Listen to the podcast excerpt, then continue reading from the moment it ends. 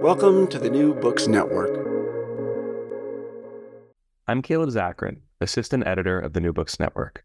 Today I'm speaking with Anthony Wilkes, head of audio and video at the London Review of Books. We're discussing the LRB, his work there, and the future of audio and digital for quality literary content. Anthony, thanks for joining me today on the New Books Network. Thank you, Caleb. It's a pleasure to be on the show. Of course. I'm a big fan of the LRB and, all the podcasts and the articles and basically everything that the LRB does. It's just a great, I'm sure all of our listeners are familiar with the LRB. And that's very nice. I've either written for it or hope to write for it someday. But before jumping into the LRB, I was just wondering if you could just talk about what inspired you to pursue a career in audio and video production and how did you get started in the field? Well, a bit of a roundabout way, I guess, like many people who work in publishing or any fields, perhaps these days. So I started off wanting to be an actor, actually. I went to university, studied English at university, then I went to drama school in London, and I was hoping to be an actor. But when I finished drama school, I just wanted to get away from London and the pressure of actually trying to be an actor, and I actually didn't really feel like I was a very good actor at that point. So I moved away from London. I saw a job advertised to teach at Charles University in Prague, and I thought, brilliant! I'll go to Prague. I'll just get away from the London because it's been such an intense training, and that seemed like a great opportunity to get away. So I went to Prague and was teaching at Charles University. They wanted someone just to teach in English, which was terrific. So I taught stuff that I was familiar with, literature and plays and stuff. But I sort of felt I still wanted to act. So I was looking for opportunities while I was in Prague to do acting, and I did some acting in some short films, and then someone mentioned that there was auditions going on in Prague for a feature film that was being made there called Solomon Kane, which was this French-English fantasy film based on the Robert E. Howard novels. And I went along to some sort of open auditions for that, just for some extra parts, and I ended up getting quite a decent part in that. I don't know if you're familiar with the film Solomon Kane. It's in the film there's this sort of central family which is going on. It's set in the 17th century, and then this sort of pilgrim family going to the US or trying to get there from Norfolk in England. And along the way they encounter all these kind of problems, demons, and the hero Solomon Kane. Anyway, I got a part in this film, and it shot in Prague, and I thought, okay, I'll come back to London now. I've been in a film, maybe I could be an actor after all. And I got back to London, and I was sort of waiting for this film to be released, really, so that I could try and, I didn't have an agent at this point, and I was, hoping that would sort of launch me in some way and help me get an agent, but it just took ages and ages for the film to come out. So in the meantime, I got a job working for this publisher in North London called Lionsdown, which publishes advertorial supplements in newspapers on all kinds of subjects like, business turnaround or call centers or whiskey or just anything that they feel like they can sell advertising for. And I got a job there just as an editor, editing the supplements, writing these, editorial quote marks pieces just to sort of fill out the supplement, which was mainly just ads, and that was okay. And obviously I was sort of waiting there to be an actor, and then this film came out while I was working there, and it didn't really go anywhere for me, to be honest. I realized that actually I didn't really have it in me to be a professional actor. This was going to be my one moment in this film, which I do recommend your listeners watch. It's a pretty enjoyable film if you like fantasy. So I realized I didn't want to spend too much more time working on these editorial supplements, although it was quite an impressive operation, I have to say, because it was totally funded by advertising, print advertising, and I think it still is, which is an impressive achievement. And actually, this was just around the time of the 2008-2009 crash, and they still managed to push on through and survive just on print advertising. So it was an impressive operation, you know, mainly salespeople hammering the phones all the time, and me writing these sort of little pieces of editorial and stuff that I didn't really know anything about. Actually, it reminds me, if you're interested in that world, there's a very funny book called London in the Southeast. I don't know if you've heard of that, by David Saloy or David Saleh. He's a British-Hungarian writer. It's probably the funniest book I've ever read. Yeah. And it's actually sort of about that kind of editorial sales world. And funny enough, the company the main character works for in that is based very near where I'm sitting right now. That's set in Holborn in London, near the British Museum in London. And actually there's a scene in it where the main character parks his car on Little Russell Street, which is where the LRB office is, which is a very small street. Anyway, I recommend that book. It's incredibly funny. Anyway, that was the sort of world that was. I sort of felt that I didn't really want to work in that too much longer, though I found it, you know, very educational and very interesting to work there. So then I got a job at Faber and Faber, the, you know, literary publisher based in Bloomsbury. And I got a job there working on this project they were doing called Drama Online, which basically involved putting all their plays online in a joint project with Bloomsbury. So between them, Bloomsbury and Faber published a lot of plays, including from Bloomsbury, the Arden Shakespeare, and just, you know, a whole suite of the best modern drama from Faber and Bloomsbury. Anyway, they were doing this enormous project of creating this sort of subscription site, really, for academic institutions to be able to access all their plays in a really usable way, where they could filter through characters and everything would be formatted exactly as the playwright wanted, you know. It's a very ambitious project. And the job I got there was basically working in the XML. And, you know, XML is markup language, which is basically just sort of data, which is then used to create the website. I didn't know anything about XML, but I did know about plays. And you can learn the basics of XML quite easily. And so basically I was just going through, it was QA work, basically, just going through the XML and checking that the way the data was presented was going to result in the way the playwrights or the published work wanted it to be presented, which was actually very complicated because plays do not have a set layout, you know, like a novel, or even novels don't, but you know, it's more standardized than for plays. Plays are totally unstandardized, really. Playwrights basically treat it like a score, many of them do, where they want to give as much instruction through the way it's laid out on the page as to how the play is to be performed as possible.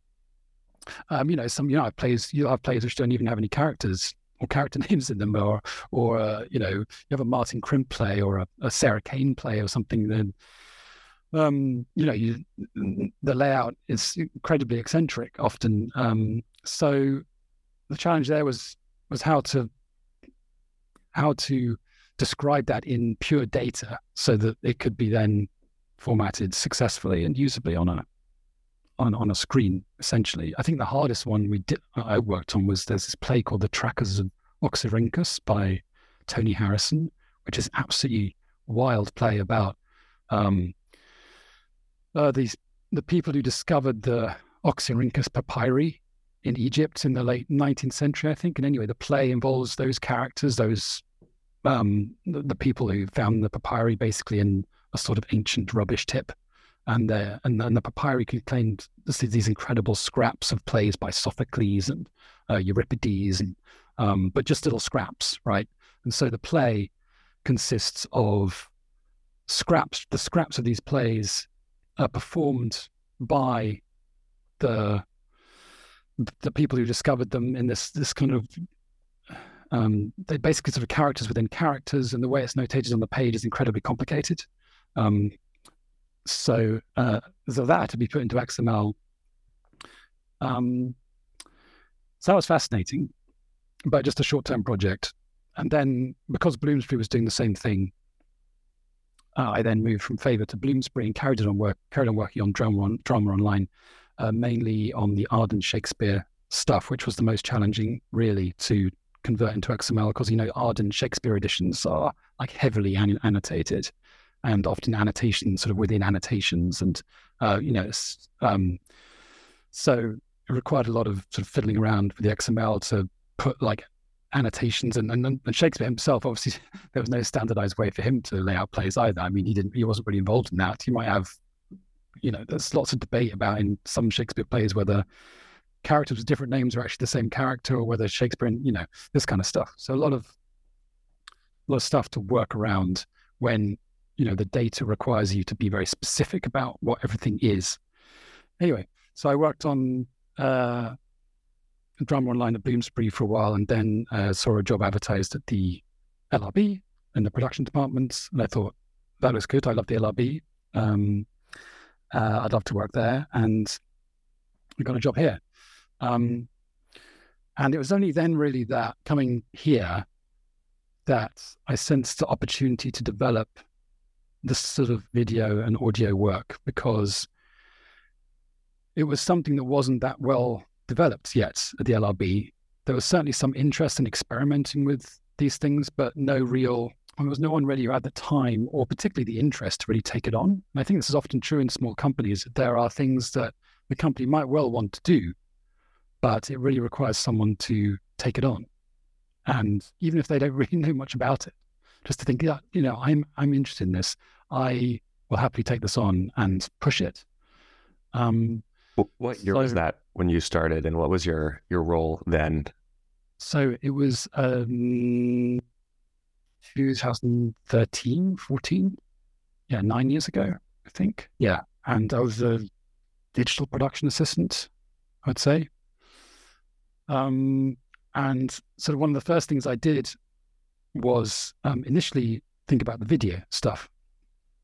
So, for example, the LRB had a YouTube channel, but it only had 47 subscribers, and it had just 3 little videos on there, which were event videos. And there were lots of other bits of video lying around that had been filmed of events and this and that thing, but just no one had really the time to do anything with them. So I thought, okay, let's just try and just build out the YouTube channel, you know, just for starters, and just use everything we already have, build that. And then I just made it a project really to just start making simple things that we could just build out the YouTube channel with, and to start learning how to do this stuff, you know. And these might just be little interviews with writers about their piece, or pieces, or more events. The LRB has this series of lectures every year called the Winter Lectures, where we ask people like, you know, Mary Beard, Adam Tooze, Patricia Lockwood, lots of our main writers, to deliver a lecture on something that they're interested in. And so we would film those and put those on there. And it's just about, you know, it just felt like the important thing was just to build up stuff and just to do it, and to start learning what we could produce as a company. Because I think that's the main challenge with audio and video, is you can get maybe too distracted by what other people are doing. And if you feel like it's useful, can be useful to your company, then I think it's better to look at what you can do, what you feel you can do as a company. You know, what do you have to say, really? And who within the company actually has the interest and the sort of staying power, really, to make it work. So that's sort of where the passion for me came from, I guess, was just seeing the opportunity, and that I felt that it could make a difference for the LRB, and that it's sort of something that just needed to be worked on and persevered with. And I was, you know, willing to do that. And thankfully the LRB was willing to give me the freedom to do that and to develop it. You know, the editor at the time, Mary Kay Wilmers, who was a long-time editor of the LRB, and she retired a couple of years ago.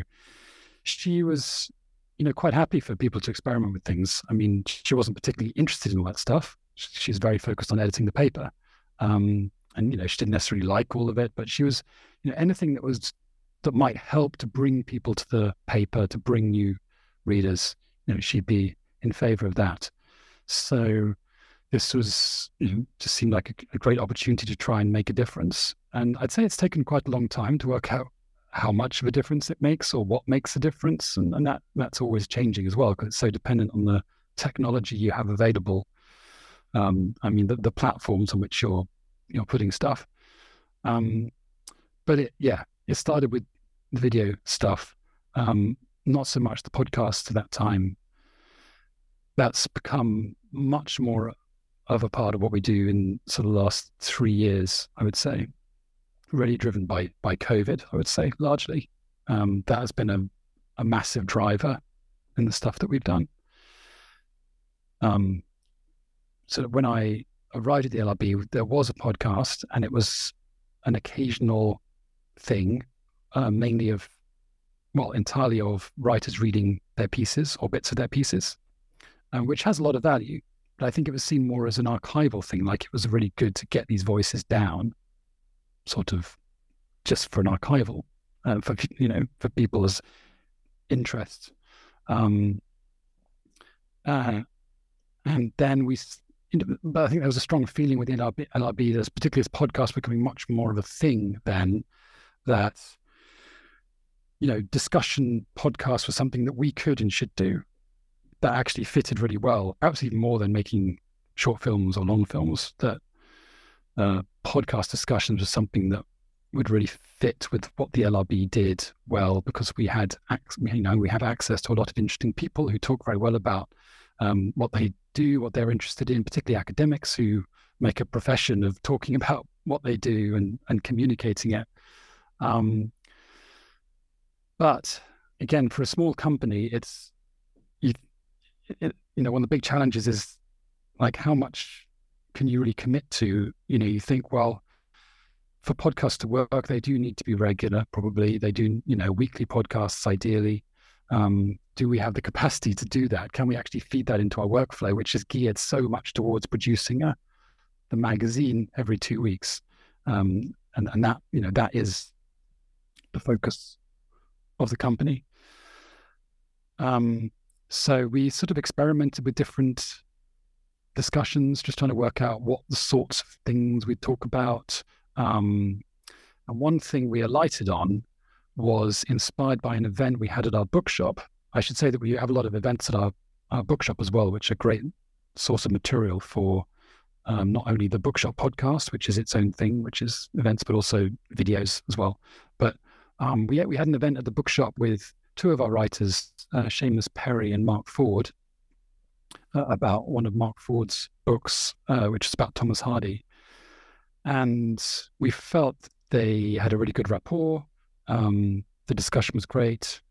And as my colleague, actually, Sam Kinchin-Smith, I remember, who's the head of special projects, the LRB, he thought that they could do a great series together, sort of on that theme. So that was the first serious jump into doing sort of discussion podcasts. And we created this series called Close Readings, which was Seamus Perry and Mark Ford talking about 19th and 20th century poets,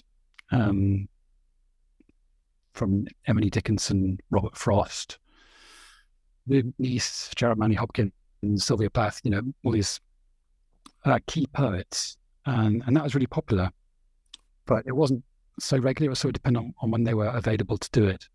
But eventually we built up like 2 10-episode series of these things. And then COVID came.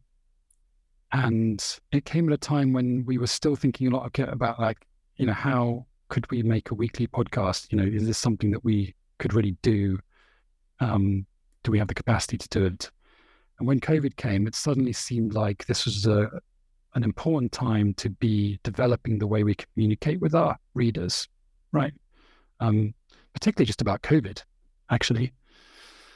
And I remember the first episode we did of what I'd now think of as the LRB podcast, which is a weekly podcast, was with Rupert Beale, who works at the Francis Crick Institute as a virologist. And he wrote quite a lot of pieces for us about COVID during the pandemic, during the lockdown. And the first episode in our sort of weekly launch was with him. And then we did quite a lot of episodes with him then throughout the 2 years that, or more really, that we were dealing with COVID. But then we thought we should do other discussions as well. And it really just developed, it just seemed like a good opportunity because technologically it was possible. And also everyone was sort of at home in one place. So it was quite easy to get hold of people and get them to talk. And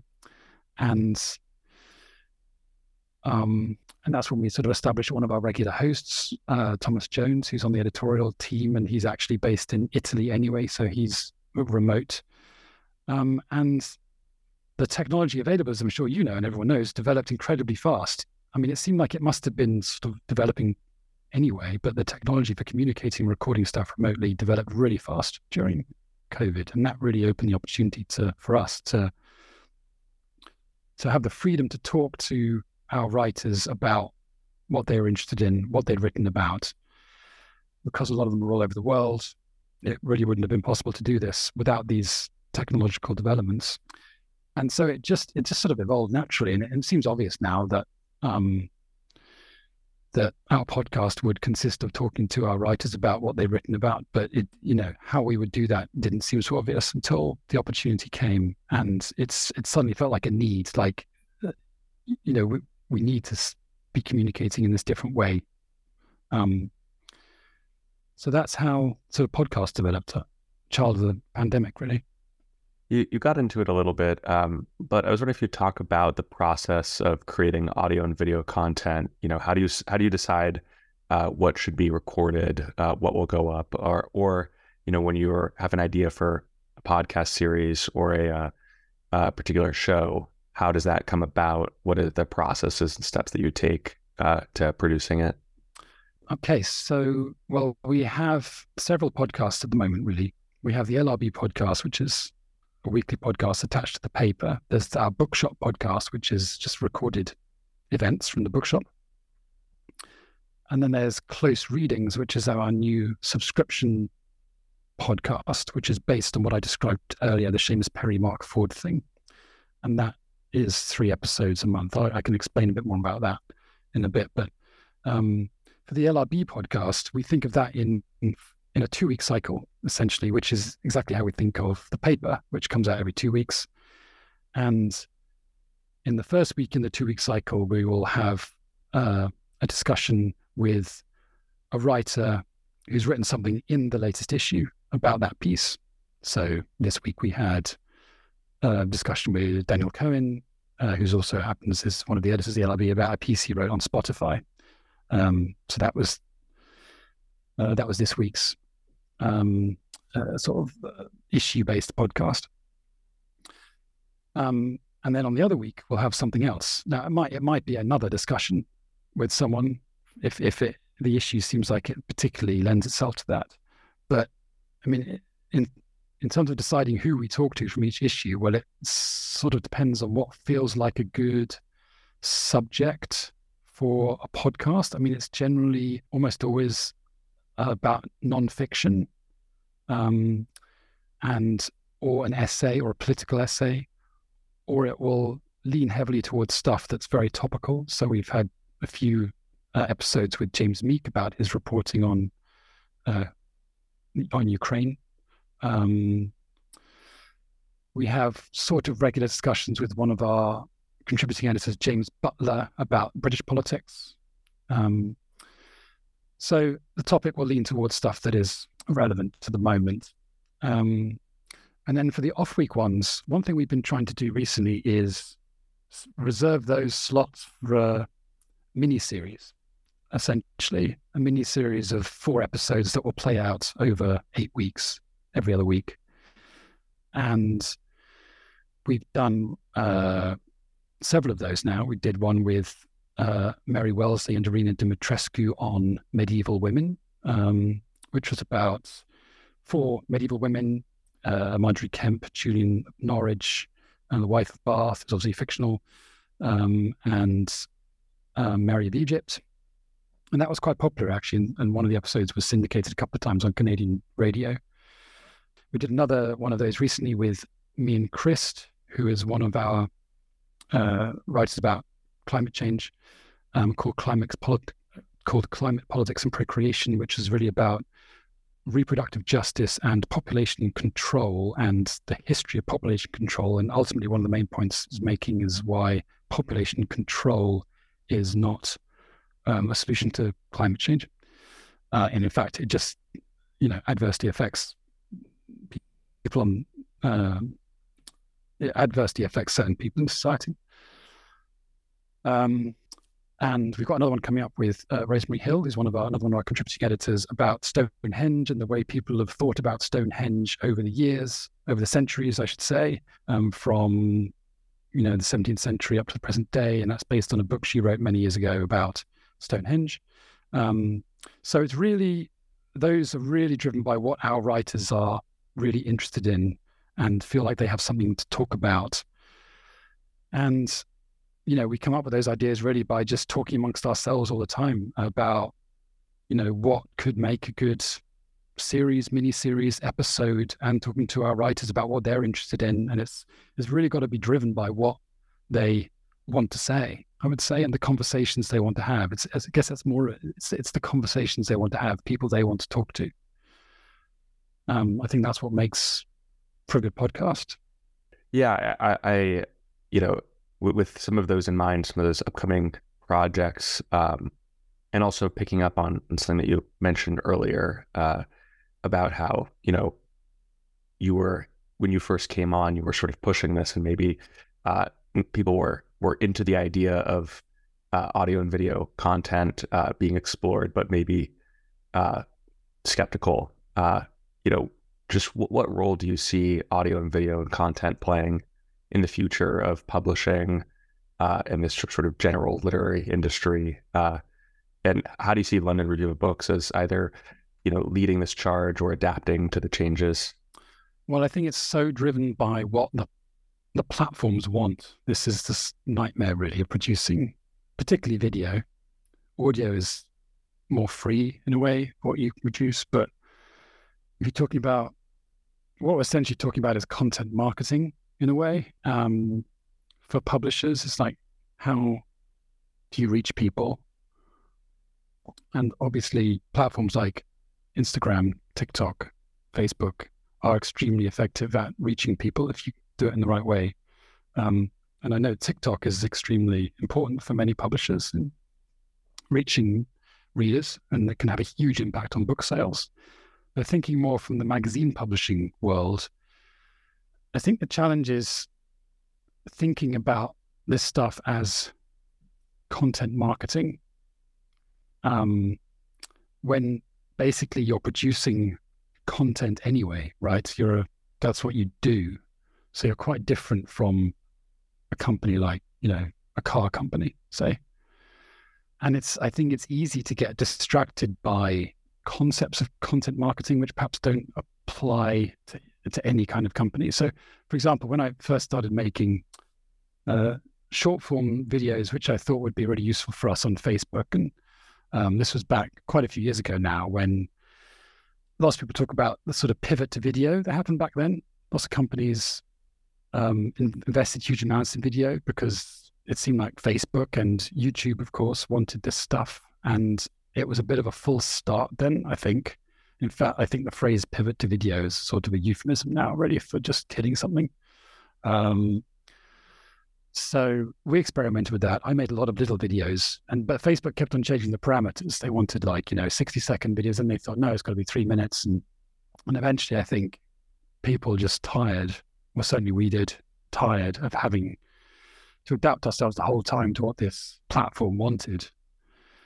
But that's always going to be the case. But I think since TikTok became such a big thing, video now is so much more established as a way, as a marketing tool, a content marketing tool. But as I said, I think thinking about it as content marketing for a magazine publisher, at least, is a mistake. I think you, for us anyway, it's just thinking about how you project things you're doing in the best way at that moment. And having the capability in place to exploit what's there at any moment. And that's annoyingly just going to involve constant experimentation. So I don't think we haven't really found a great way of making short form video work for us. What I found on our YouTube channel is that people actually prefer longer things of what we do.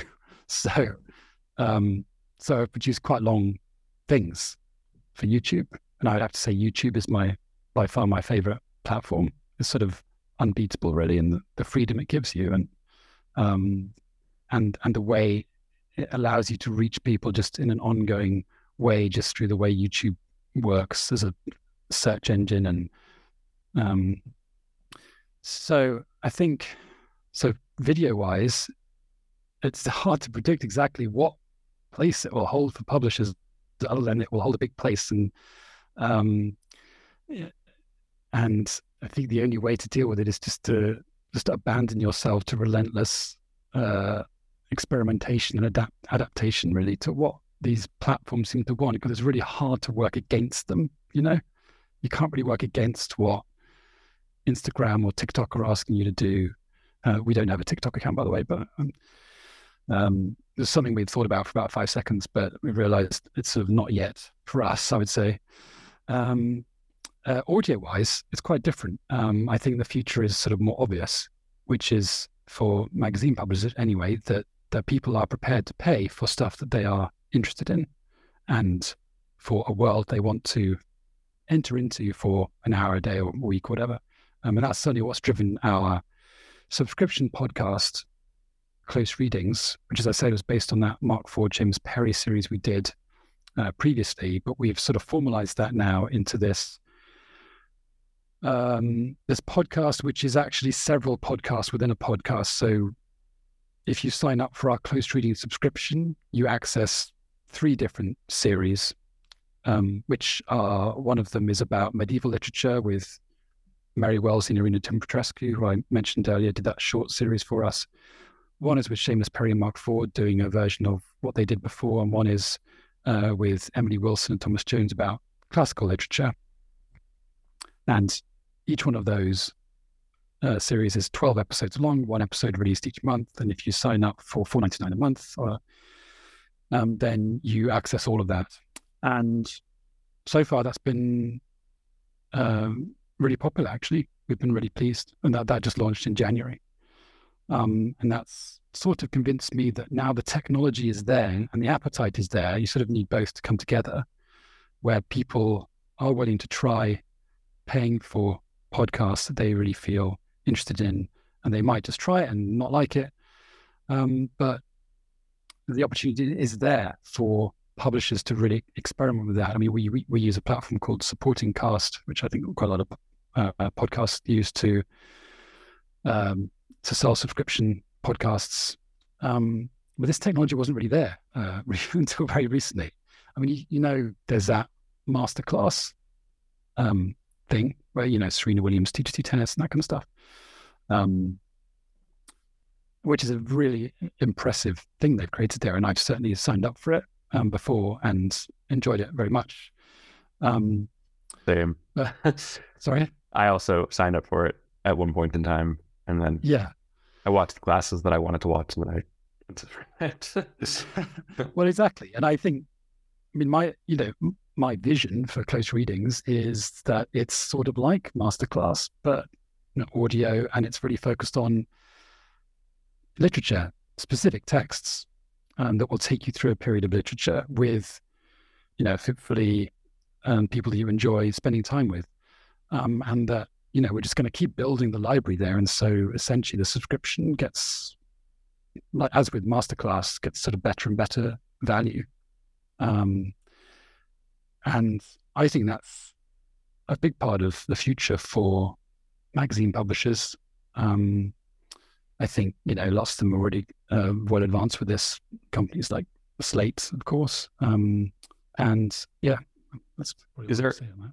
Is there any particular advice that you would give to someone who's interested in pursuing a career in audio and video production, specifically in the type of world that you're in? Not necessarily someone that wants to go and do audio and video production for, I don't know if you have this in the UK, Barstool Sports or something like that. I don't know that. What is that? It's like a kind of, it's kind of taken the domain of like, or of like America's Funniest Home Videos, where it's like kind of entertainment. It's just like sports entertainment basically. But they had like an extremely well-run audio and video campaign that made them very popular. And then they sold the company for like hundreds of millions of dollars. But yeah, maybe it's kind of on the lower brow end of audio and video production, as opposed to LRB, which I think is trying to, you know, oftentimes is facilitating conversation that is either about things on the news that are a bit more in depth than like you might get from just your standard, you know, news television show, or something that is going to deal with literature in a way that you won't be able to see it even in something like, you know, the Times. Mm. Well, I think although you've asked specifically about this world, I think the same lessons probably apply to any companies really, which is that I think it's really worth trying to find out what companies need at this particular moment, and that need will probably change quite quickly. So, you know, a lot of technology need and technology knowledge that's needed in companies, which is very hard for people to keep up with. But I'd recommend, if there's a company you really like what they're doing, then it's worth getting into, you know, just trying to have a conversation with someone there and just finding out what they need. You might not be able to offer it at the moment, but once you have a sense of what sort of skills people need, you know, they might be doing some kind of big podcast project where they just need people to edit audio. They need people to process that stuff or be involved in some way. Or they might need people to do some research on the project. And there's, you know, I feel like, particularly in small companies, there's lots of these kinds of projects which often have particular needs, and it can be very hard to satisfy those just within what you already have. And then you know, you might think, God, I just really need someone to do this right now, and it's quite hard to find that. So trying to keep in touch with what companies need and never be afraid to contact people there and to just ask to talk to them, because I think people generally are very happy to talk about their work. You know, if they have time, but I think, you know, people usually feel flattered, right? And ask them, say, like, I really like what your company does. I'd be interested to know how you do it and what, you know, what needs you have. They're not always going to have stuff to offer you, but I think just trying to keep on top of that. Because I think what maybe you learn on a sort of training course or at university is not going to be exactly what you then find is needed in the workplace, and sort of getting on top of what that is, I think, definitely worthwhile spending time on. Are there any new developments that we can expect to see from the London Review of Books, specifically in terms of audio and video? Like, for example, will Talking Politics ever come back?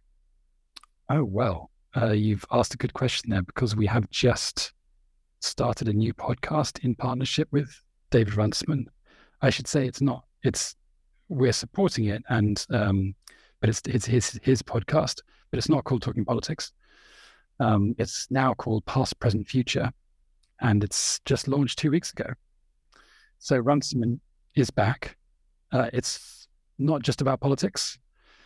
It's about the history of ideas, past, present, and future.